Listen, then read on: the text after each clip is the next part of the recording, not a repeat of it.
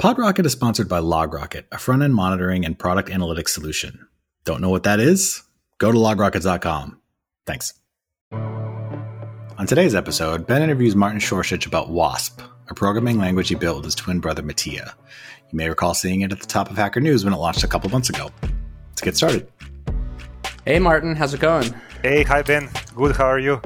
I'm doing great and really excited to have you here and learn about WASP. So to get started, could you just give us a quick introduction to what is WASP and how does it help you build better web apps? So WASP is a programming language for building web apps 10x faster. So for example, if you want to build something like Instacart, right now you need to know a dozen different technologies, connect them all together, figure out best practices. And basically WASP makes that much easier, while it still lets you use your favorite tools like React, Node, similar. And WASP is actually a programming language, as I mentioned, but not complete, like Turing-specific, like Python or something. It's actually like a simple configuration language.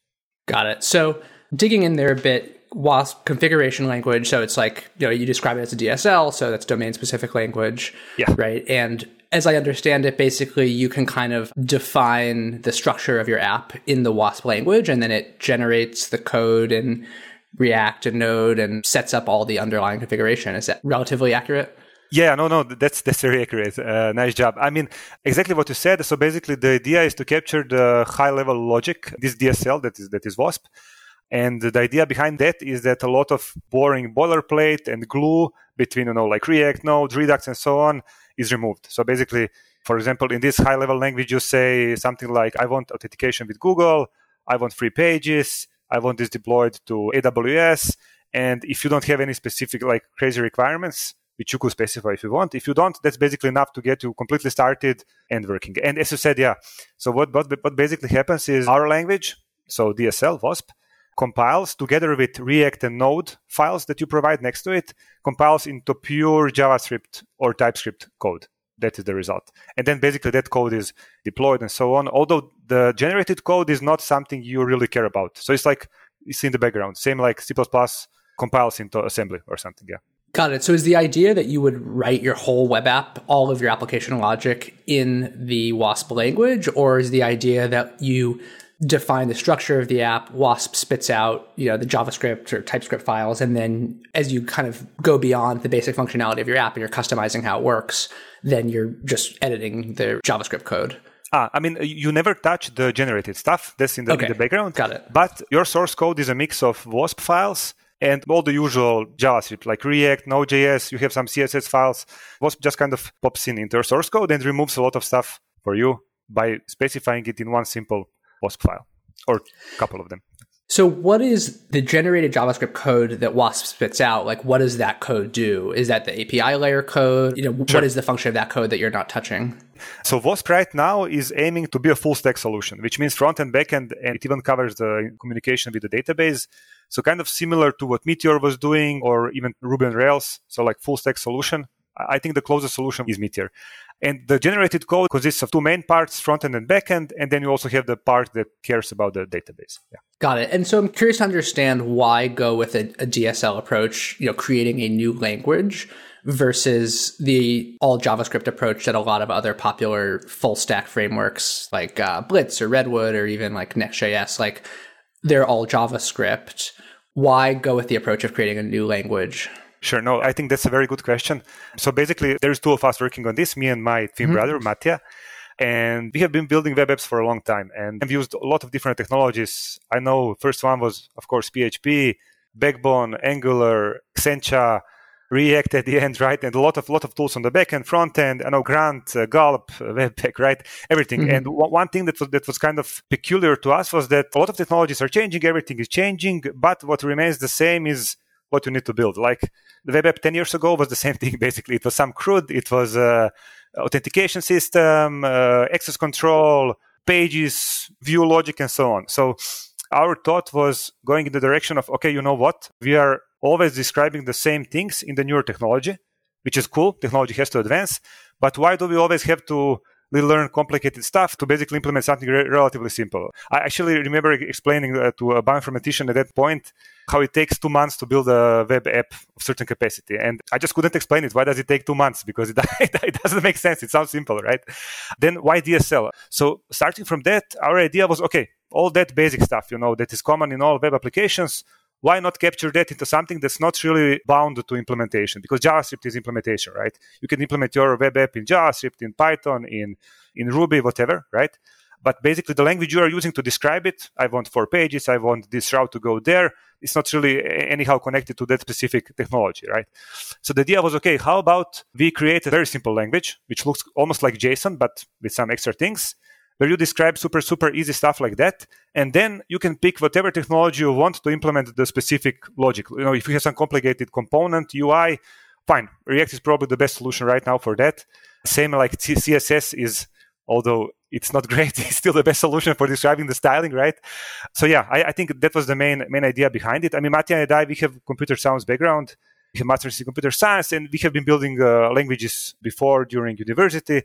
So I guess it was also somewhat closer to us that we might try doing something like that. And comparing to Blitz and Redwood, we love Blitz and Redwood because they're very similar to us. They're also trying to provide you a way to build a monolithic web app where a lot of the things is already decided for you, very easy to start, a lot of things provided out of the box. But our idea was there is no reason to be stuck in JavaScript. Like we can go one level above. We can do stuff during compile time. And I could go deeper into this, so I will stop here, and then you can ask me more questions. No, I'm curious to hear you continue, because like I understand at high level why go with the DSL, but there are a lot of drawbacks, right? Like it is something new for people to learn. And, you know, JavaScript, for better or worse, is the language of the web. Like as of now, it's kind of the only choice realistically for building the front end of a web app. Obviously, at back end, you have Python and Ruby or a million different choices, but JavaScript is front end at this time, sure. Though maybe down the road with WebAssembly and kind of some of these other technologies that are starting to make progress. There is a future where there are many choices on the front end, but today JavaScript. So like you were starting to say something there, and curious to hear that. So, I mean, main idea behind the DSL is, as I kind of mentioned, is that we are not bound to specific technology. So JavaScript is, okay, right now the main language on the front end, but on the back end, people are using a lot of things, right? Some languages are better for some things, some are not. Our idea was also, why would you have to be in JavaScript on the backend? You could use, if you want Go, you could use Python. Like in WASP, right now, WASP supports just JavaScript, but for us, it's relatively simple to support also different languages. So that's, for example, one idea. Another thing is that with DSL, I mean, as you mentioned, it is one more thing to learn, but actually it's super simple to learn. I guess I'm a programmer, so it's probably not like as simple, but for me, it's almost like human language when you look at it, because it's super simple. It's basically, you have a keyword page, you have a keyword route. There's nothing to get wrong there, right? Actually, with DSL, we believe we can get the optimal ergonomics we can possibly get because we are designing this language, right? For example, Ruby and Rails, of course, you know, they're not anymore such full stack solution as it was maybe before when everything was on the server, because they are in Ruby. This went to JavaScript at the front end, right? And so on. I mean, Fed Client happened on the front end. And there is no way for framework in Ruby to capture all that in a super nice and ergonomical way, although they're actually doing it pretty well still. With the DSL, there is just no constrictions. Like, we can do whatever we want. If we want to capture multiple backends, microservices, whatever, we could also do that. So I would say at this early point, there is not so much difference between us and the Redwood and Blitz. But our big vision is that with the DSL, we are kind of paving the way to have a lot of power to do whatever we want, basically, both regarding ergonomics and how far can we go with WASP. So I want to talk through kind of the core components of any kind of modern web app and talk about the tools you chose that are kind of implemented under the hood in WASP. So for example, it sounds like React is kind of your default choice for view layer, Node for server-side code environment. I think you use Prisma for database querying. So curious to talk through those choices, any other kind of default choices that you chose. I'm curious about auth layer, API layer. Like, can we talk through some of the tools you chose to build on and why? Sure. I mean, you said everything correctly. I mean, for us, it makes sense to have a technology or something that's used for view logic. Then you have logic on the backend. You have something to deal with the database.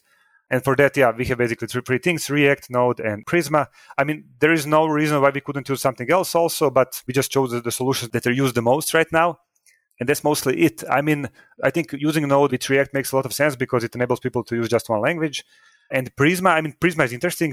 I think Prisma is great for us. They're a really good fit because they're also actually using some kind of DSL. They actually have a Prisma schema language for describing the database models and so on. And for us, that was just perfect because our idea was actually to do something similar on our own. So we would have like a part of DSL would be about describing the models. We actually call them entities. And then you can use them both in your database and through the code. And Prisma is already doing that with their Prisma schema language. So that was awesome. We basically just integrated Prisma directly into our language. And you're writing WASP, and then you just write a little bit of Prisma schema language, and then you go on. So that was a great fit. I mean, we were actually exploring GraphQL also as a solution for describing this stuff because they also have a way to describe models and so on. But I mean, at this point, we found them to be maybe somewhat too general for our use case. Prisma was the better fit. And regarding the communication between the front end and back end, so right now we are going like full monolith, which means there is no API that's officially exposed. I think probably soon we will have like official, this is what your API looks like, so you can consume it from the outside. But right now we are using a form of RPC. So basically you define a function in Node, and suddenly you can call that same function on the front end. And what we basically do in the background is we provide REST API and functions on the front end which are consuming that REST API. It's actually very similar to what Blitz is also doing. And what's your approach to like authentication and security around accessing those APIs? Right now, we provide authentication directly in WASP. So you have like a special keyword, which is out. And you say out, and I want to use, you specify a keyword which describes the provider. Right now, it's only email and password. And we generate the whole authentication for you. In the background, we are using JWT tokens. So nothing super fancy. I mean, I think that's the best solution. And that's it so far. I mean, the idea is, of course, to provide possibly integrations with like Auth0 or maybe some external providers and provide more authentication options, you know, with Google, GitHub, and so on. We still don't have yet, but yeah, that's on the roadmap. So, you know, on that subject of roadmap, curious to hear, like, what does the next year look like for WASP? You know, what are some of the kind of larger projects or features coming to WASP that you're excited about? For us, I think that what we are excited the most is just like simplifying the app development as much as possible. And I guess this is where DSL excites us a lot. There's a ton of things to work on because WASP is still in alpha, I would say even like in early alpha. So one big thing for us that's happening right now is that we just finished Y Combinator batch. And right now we are actually fundraising. So the plan is actually with the funds raised to hire a couple of engineers and then with that core team develop toward 1.0 in the next year.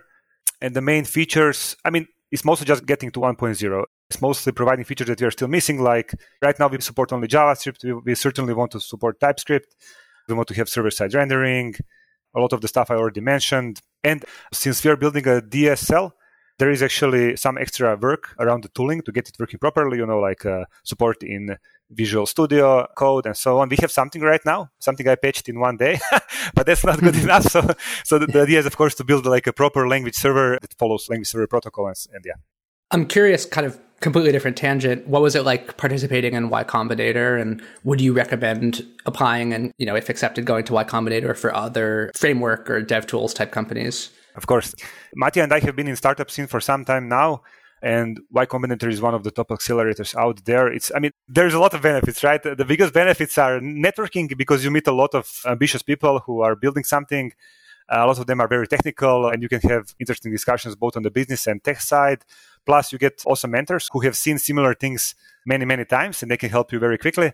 For us, we started WASP from the problem we had before because we have been building a lot of web apps and we wanted to make it easier for others. Our idea is that if WASP is to become something really big, that it would be good to create a business around it so we can support it with a core team of engineers and so on. Although I think that's pretty clear, but WASP is open source, but the idea is to provide additional kind of products on top, for example, for enterprise use cases and so on. Yeah, that was going to be my next question. Like, you may not have a completely concrete answer for this, but curious, like long-term plans, you know, how to monetize this. Sure. And so it sounds like enterprise features. Do you have any kind of specific enterprise features in mind, or it's something where you're now focusing on just like building a great product, getting a lot of users, and then kind of figuring out how to monetize the enterprise side down the road?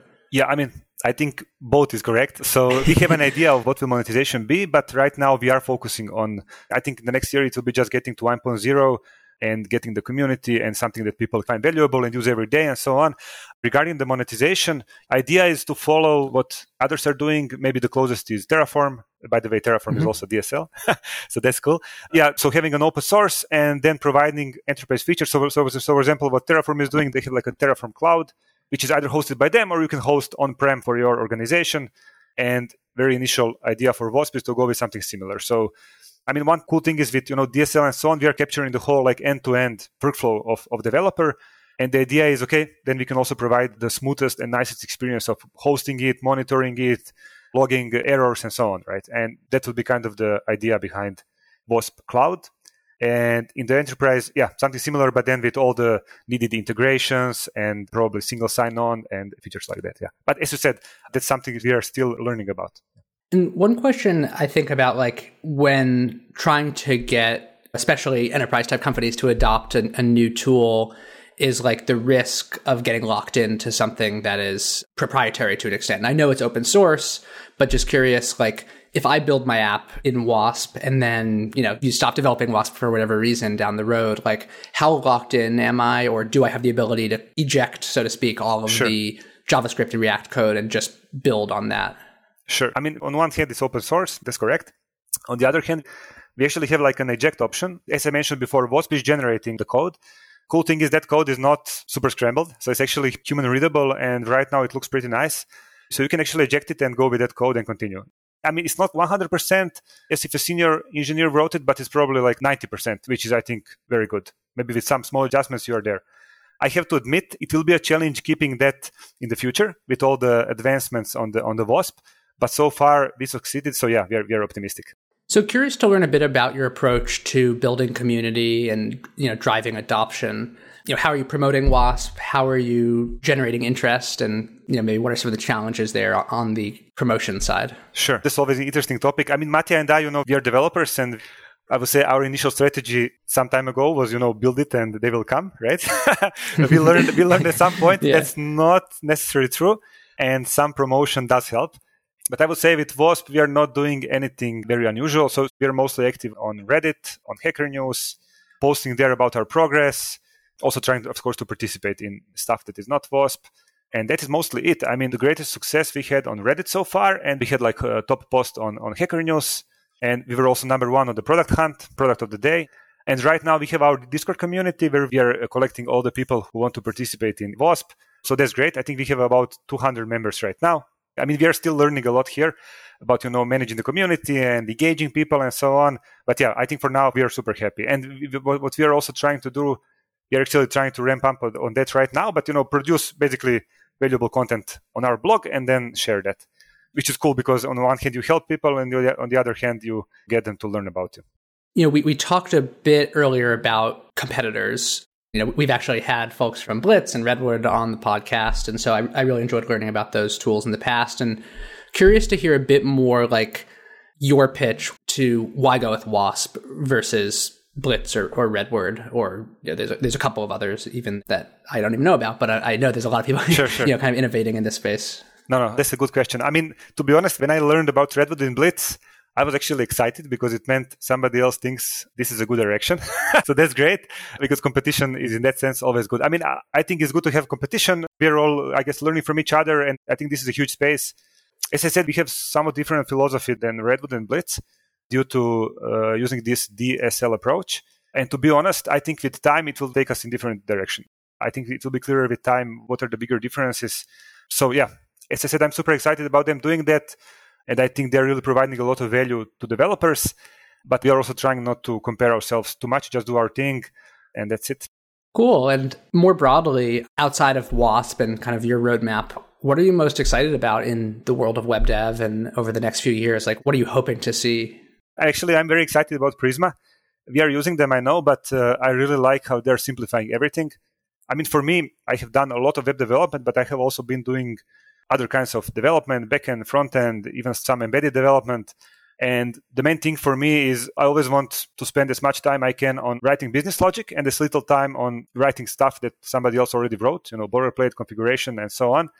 So I'm excited about all the solutions that are basically solving that, removing all the boring stuff. So yeah, in that sense, I'm excited about Redwood. I'm excited about Blitz, Prisma, Vercel, Gatsby, all of them are, I think, going in that direction. So, Martin, thanks so much for coming on the podcast. It's been really cool learning about WASP, and I'm definitely going to check it out. Awesome. No, thank you for inviting me. I mean, I have been reading a lot of LogRocket blog posts. So, yeah, I was super excited to be here. Thank you. Hi. Thanks for listening. Please remember to like, subscribe, email me if you want, even though none of you do. Go to logrocket.com and try it out. It's free to try. Then it costs money, but yeah, we'll see you next time. Thanks.